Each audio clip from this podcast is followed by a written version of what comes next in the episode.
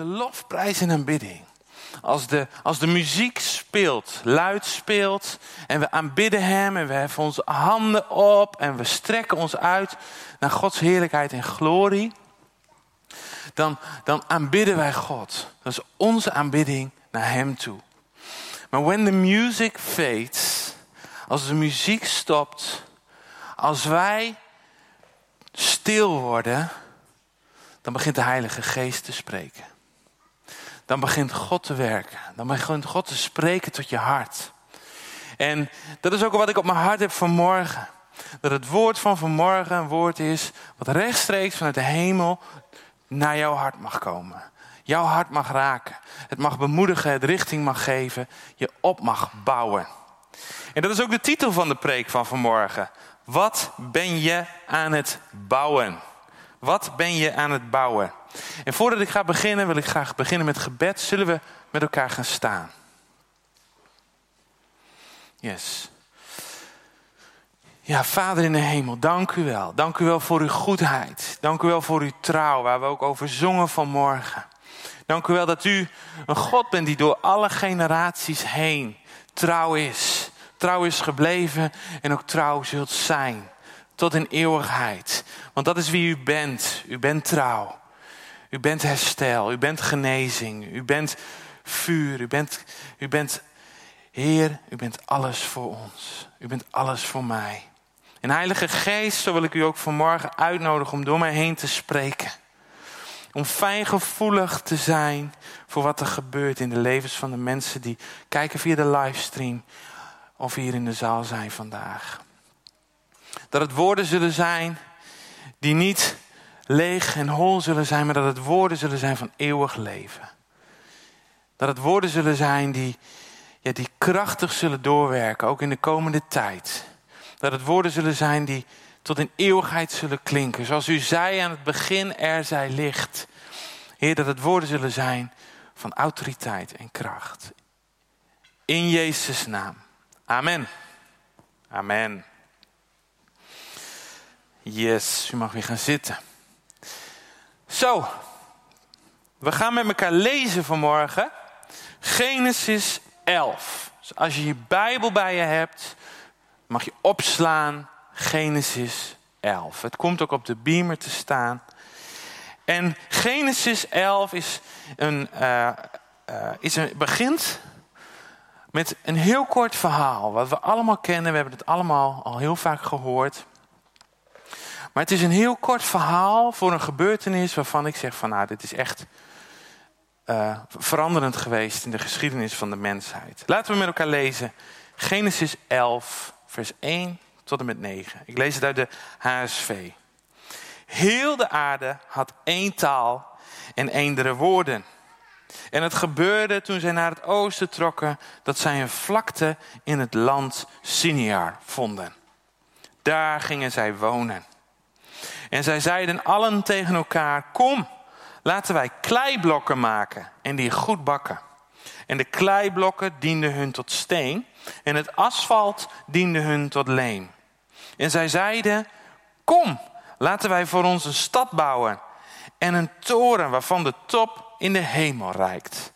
En laten we, ons, laten we voor ons een naam maken. Anders worden wij over de hele aarde verspreid.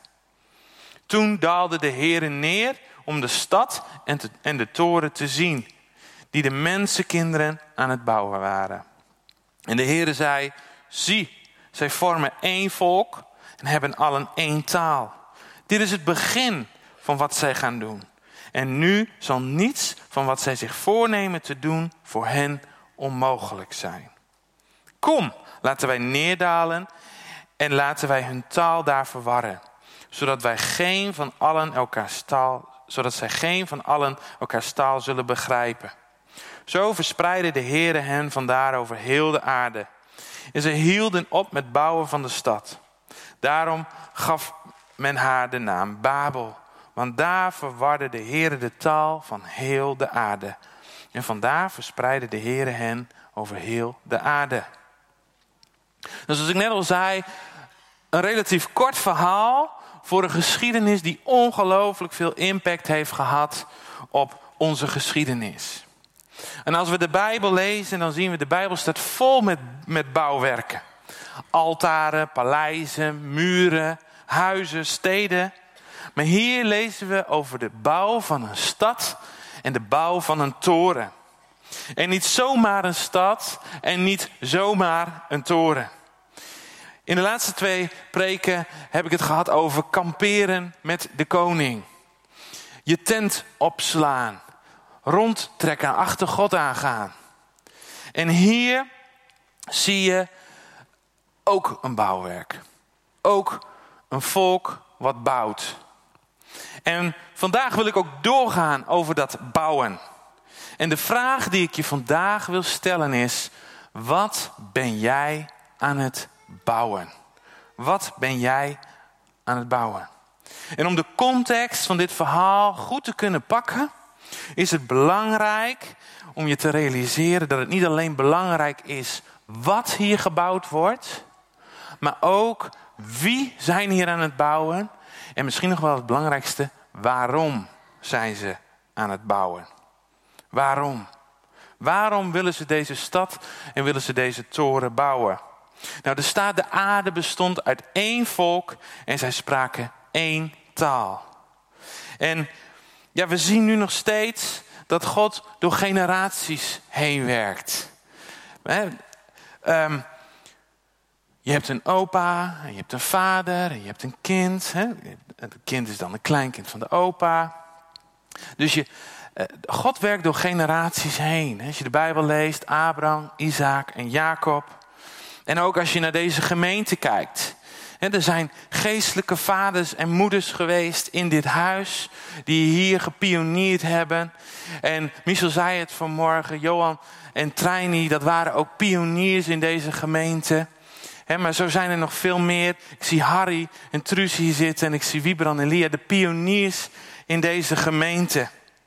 En die generaties, die geestelijke generaties, ja, daar bouwen de volgende generaties bouwen daarop verder.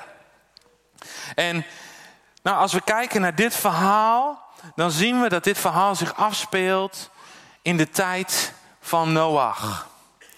Noach had drie zonen. Wie kent ze? Heel goed, Sem, Gam en Jafet. En daar zijn volken uit voortgekomen.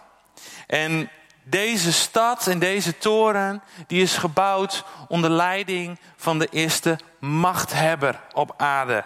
En die was, was zijn naam? Nimrod. Heel goed, Nimrod. Nou, en nu kennen heel veel ouders, die kunnen hun overgrootouders niet meer. Omdat dat gewoon te ver in de generaties zit. Maar in deze tijd was dat anders. En Noach werd 950 jaar oud. Lezen we. En van Sem weten we dat hij 500 werd. Nou, geloof mij, in 500 jaar kun je heel veel kinderen krijgen. Ja, ik niet. Maar vrouwen wel. Hè? Dus je kan heel veel kinderen krijgen. En dat betekent ook heel veel verjaardagen bijhouden. En over Nimrod, Nimrod weten we dat hij een zoon was van Kus. En van Nimrod weten we ook dat hij begon een geweldenaar op aarde te worden. En Nimrod, wat ik net al zei, het was de eerste machthebber. En hij was een geweldenaar, hij was een jager. En er staat, hij was door niemand overtroffen. En Nimrod was de zoon van Kus. En Kus was de zoon van Gam. En Gam was de zoon van Noach. Dus Noach, of Nimrod, was een achterkleinzoon van Noach. En we weten dus ook dat Nimrod een bouwer was. Hij bouwde de steden Babel, Erech, Akkad, Kalne, allemaal namen. Babel kent u natuurlijk wel. Maar ook Nineveh bouwde hij. En dit volk wilde een toren bouwen tot in de hemel toren die tot in de hemel reikt. Toegang tot de hemel. En te zijn als God. Los van je aardse bestaan kunnen komen. En als God in de hemel te zijn. En Nimrod die zet die mensen hiertoe aan om zelf genoegzaam te zijn, om onafhankelijk te zijn, God te worden over hun eigen leven. En ze zetten hun technologie, hè, want ze hadden techniek, want ze konden stenen maken en ze konden asfalt maken. En hun onderlinge verbondenheid en hun eenheid zetten ze in om dat te bereiken. En ze zijn ambitieus. En ze hebben heel veel capaciteiten. En er staat, voor hen is niets onmogelijk om te doen. Niets is onmogelijk voor hen om te doen. Laten we vooral niet doen wat God van ons vraagt, zeggen ze tegen elkaar, maar laten we doen wat we zelf willen. Laten we ons vooral niet over de hele aarde gaan verspreiden. Nee, laten we lekker bij elkaar blijven in een stad. En de technologie, de kennis, de macht, het wordt ingezet om als God te zijn. En terwijl ik dit gedeelte las, sprongen er voor mij twee versen uit waar ik vandaag met jullie naar wil kijken. En het eerste vers, dat is vers 4. En daar staat, en zij zeiden, kom laten wij voor ons een stad bouwen en een toren waarvan de top in de hemel reikt. En laten we voor ons een naam maken. Anders worden wij over de hele aarde verspreid. Ze willen een stad bouwen om bij elkaar te blijven. Terwijl God had gezegd in Genesis 9: breid je uit en bevolk de aarde. Ze willen op eigen kracht een toren bouwen om in de hemel te kunnen komen. Maar de hemel en de aarde zijn van God. God bepaalt. God is de baas. Even heel erg plat gezegd. En dan staat er, ze willen voor zichzelf een naam maken. Om autonoom en onafhankelijk te zijn. En de aarde voor zichzelf te kunnen claimen. En God te onttronen. Om God te onttronen. Dus samengevat, we maken voor onszelf een naam. Maar de Bijbel zegt, en we hebben er ook over gezongen vanmorgen. Er is geen andere naam dan de naam van Jezus. Hij is de enige. Hij is de eeuwige. En ja, wij bepalen wel wat we gaan doen. Hebben we God niet bij nodig? In opstand komen tegen God. In opstand komen tegen God. En dat is ook waar Babel eigenlijk voor staat. Babel staat voor het tegenovergestelde van wat God wil. Wat God wil, Babel is het tegenovergestelde daarvan. En zien we dat eigenlijk ook nog niet vandaag terug, in deze tijd? Zien we dat niet terug? Is het eigenlijk niet van alle tijden dat we in een wereld leven waarin wij zelf denken te bepalen hoe wij het zouden moeten doen? Zien we dat niet terug in onze economie, in onze sport, in ons onderwijs, in de politiek. Er wordt gebouwd naar eigen inzicht, op eigen kracht, zonder God. En dan slaan we onszelf op de borst en dan zeggen we, nou, dat hebben we toch mooi bereikt. Maar God vraagt, maar wat ben je nou aan het bouwen? Hoe kijk jij naar anderen? Hoe praat jij over anderen? Hoe run jij je bedrijf? Volg je Jezus of volg je een mening van iemand die, nou ja, volgens jou misschien gelijk heeft en het bij het rechte eind heeft? Maak je voor jezelf een naam of volg je misschien een andere naam? Of proclameer je de naam van Jezus? De enige naam die redding biedt die herstel brengt in gezinnen, in ons land, in alle gebieden van de maatschappij. Hij is de enige naam die eeuwig is. En het tweede vers wat er voor mij uitsprong was vers 7. En daar staat: Kom, laten wij neerdalen en laten wij hun taal daar verwarren, zodat zij geen van allen elkaars taal zullen begrijpen. Dit is al een hele bijzondere gebeurtenis. Want God zelf daalt uit de hemel neer naar de aarde om te kijken wat ze aan het bouwen zijn. Voor God is het belangrijk om naar beneden te komen en te kijken wat ze aan het bouwen zijn. God vindt het belangrijk om te weten wat jij aan het bouwen bent.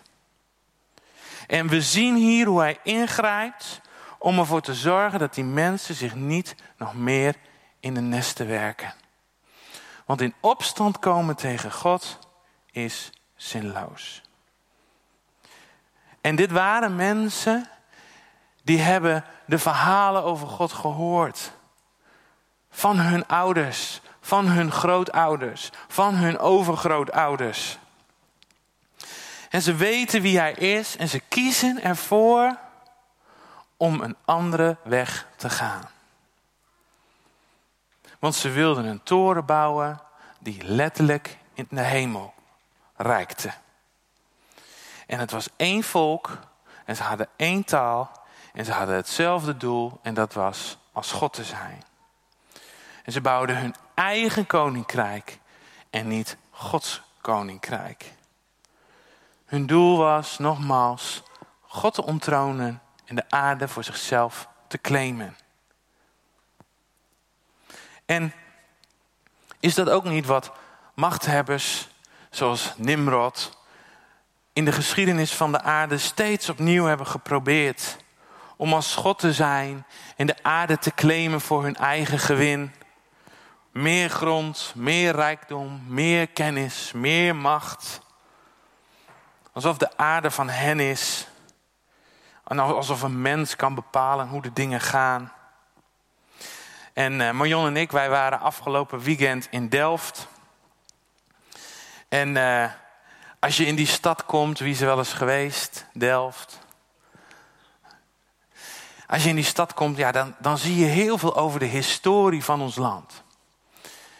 De, de oude kerk en de nieuwe kerk. En uh, Johannes Vermeer. En nou, uh, Willem van Oranje. En, en alle, ja, ik wil bijna zeggen bobo's. Ook onze zeehelden. Hugo de Groot.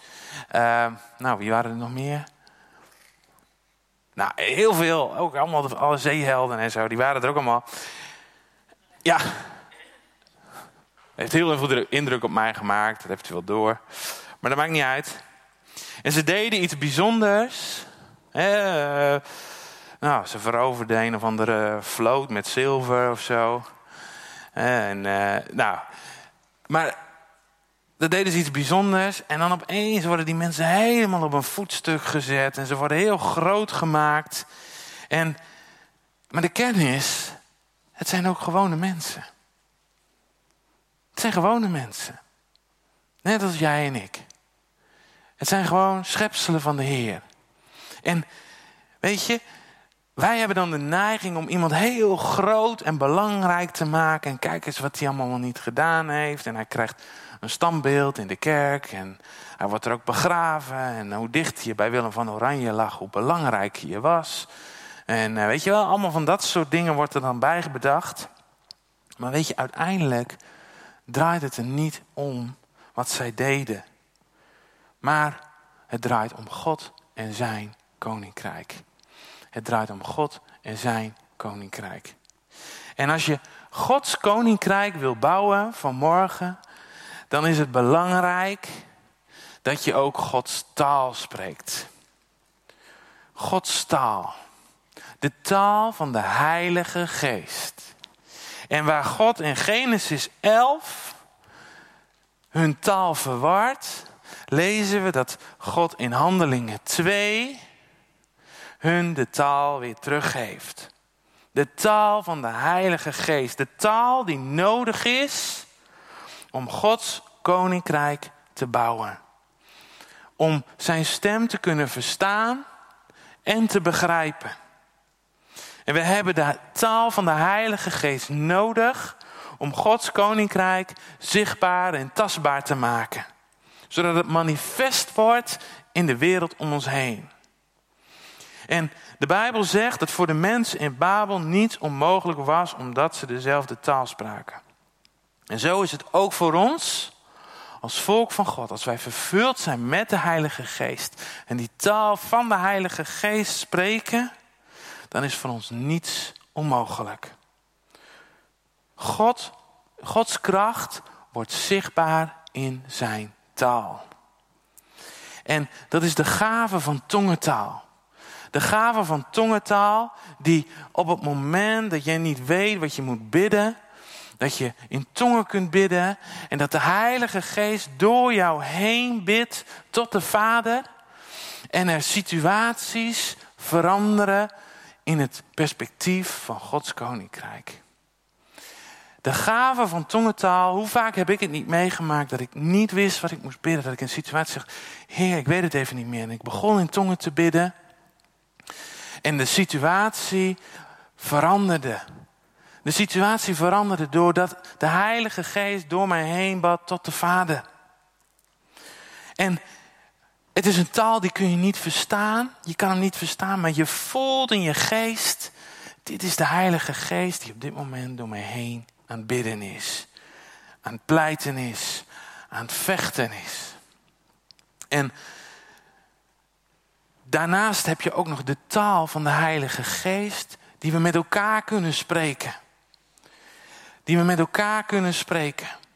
En ja, die is misschien wat lastiger, maar zoals jullie weten, ik zit in het bestuur van Stichting Presence, van Wim en Gea, Hoddebach. En we hebben daar een bestuur. Ik zit in het bestuur samen met, met Frank en met Menno. En wij zijn drie, ja, de drie bestuursleden.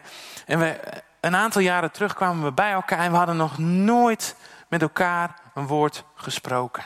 Nog nooit elkaar gezien. En we kwamen bij elkaar en we, en we werden in de geest, werden we direct gesynchroniseerd met elkaar. Wie herkent dat? Dat je met mensen praat die je nog nooit eerder hebt gezien, nog nooit eerder hebt gesproken. En je gaat met elkaar in gesprek en er is eenheid in de Heilige Geest. Je spreekt dezelfde taal. Je spreekt dezelfde taal. Er is geen competitie meer. Er is geen, oh, mijn mening is heel belangrijk. Nee, de taal van de Heilige Geest. En het voelt, het voelt alsof je elkaar al jaren kent. Drie mannen. We komen allemaal uit verschillende steden. We komen uit verschillende kerken. We komen uit verschillende achtergronden, opvoeding, noem maar op. Maar je komt bij elkaar en de Heilige Geest spreekt door je heen. Je spreekt dezelfde taal. En je merkt dat op het moment dat dat gebeurt, dan worden er dingen tot stand gebracht. Dan worden er dingen gebouwd die je zelf niet had kunnen bidden of beseffen. Maar dat is de Heilige Geest die door jou heen werkt en Gods koninkrijk door jou heen aan het bouwen is. En je bent namelijk door die taal niet gericht op wat je zelf wil, wat jij denkt dat belangrijk is. Nee, je bent gericht op wat God wil. Wat Hij belangrijk vindt. Wat Zijn koninkrijk groter maakt. En dan stel je jezelf de vraag, Heer, wat wilt u doen op dit moment? Wat wilt u doen in dit moment? Heer, wat wilt u doen in dit moment? When the music fades. Wat wilt u doen op dit moment? Wat wilt u spreken tot die moeder? Wat wilt u spreken tot die vader? Wat wilt u spreken tot dat kind? Heilige Geest, wat wilt u doen? Wat, waar wilt u genezing brengen? Waar wilt u herstel brengen? Dat is de taal van de Heilige Geest. En dan komt er een woord van kennis. Of er komt een woord van bemoediging. Of er komt een woord van richting. Oeh, en dan ben je helemaal. Wow, dank u wel, Heer. Dank u wel, Heilige Geest, dat u dit doet. Dank u wel dat u, dat u zo krachtig beweegt. Op een manier die ik niet had kunnen bedenken. Eén woord, één gedachte, één aanraking. En zo wordt Gods koninkrijk zichtbaar gebouwd door ons heen. Zo wordt Gods koninkrijk zichtbaar gebouwd door ons heen. En zullen we met elkaar gaan staan? Misschien dat de muziek al wat kan gaan spelen. Want ja, misschien heb je het voor lief genomen, misschien ook niet. Misschien is het voor jou echt nog steeds elke dag heel bijzonder dat de Heilige Geest door jou heen spreekt. Maar ik geloof dat dit het woord is van vanmorgen. Als God ons vraagt van wat ben je aan het bouwen? Wat ben je aan het bouwen? Dat ons antwoord kan zijn, Heer, uw koninkrijk. Ik ben uw koninkrijk aan het bouwen. Ik ben niet mijn koninkrijk aan het bouwen, ik ben uw koninkrijk aan het bouwen. En dan geloof ik, als dat onze reactie is, dat God komt met zijn kracht. Zoals ook in Handelingen 2. Dat de Heilige Geest komt met zijn, met zijn liefde. Met zijn taal van liefde. En met zijn bovennatuurlijke kracht. Die daarin ligt. Die in die taal ligt. En misschien dat je gewoon even een momentje ogen kunt sluiten. Als je meekijkt. Sluit gewoon even een momentje ogen. En richt je op God. Richt je op God, richt je op Hem. Heilige Geest, dank u wel voor uw taal. Dank u wel voor die bovennatuurlijke kracht die ligt in uw taal. Dank u wel dat u door ons heen spreekt. En dat u aan ons laat zien wat wij mogen bouwen. En dat we niet onze eigen torens en onze eigen steden bouwen, maar dat we uw koninkrijk mogen bouwen. En Heer, zoals we het vanmorgen ook gedaan hebben in de aanbidding, proclameren we alleen uw naam. De naam alle namen. U regeert. U regeert in ons hart. U regeert in onze gezinnen. U regeert in ons land. En Heilige Geest, ik nodig u uit om op dit moment harten aan te raken en tot harten te spreken. Geef ons de woorden om uw leven te spreken op plekken waar de dood nog regeert. Om uw hoop te spreken waar hopeloosheid woont. En om uw liefde te spreken waar verdeeldheid dreigt. Om uw licht te laten schijnen waar duisternis is. Laat uw woord voor eeuwig verankerd zijn in ons hart.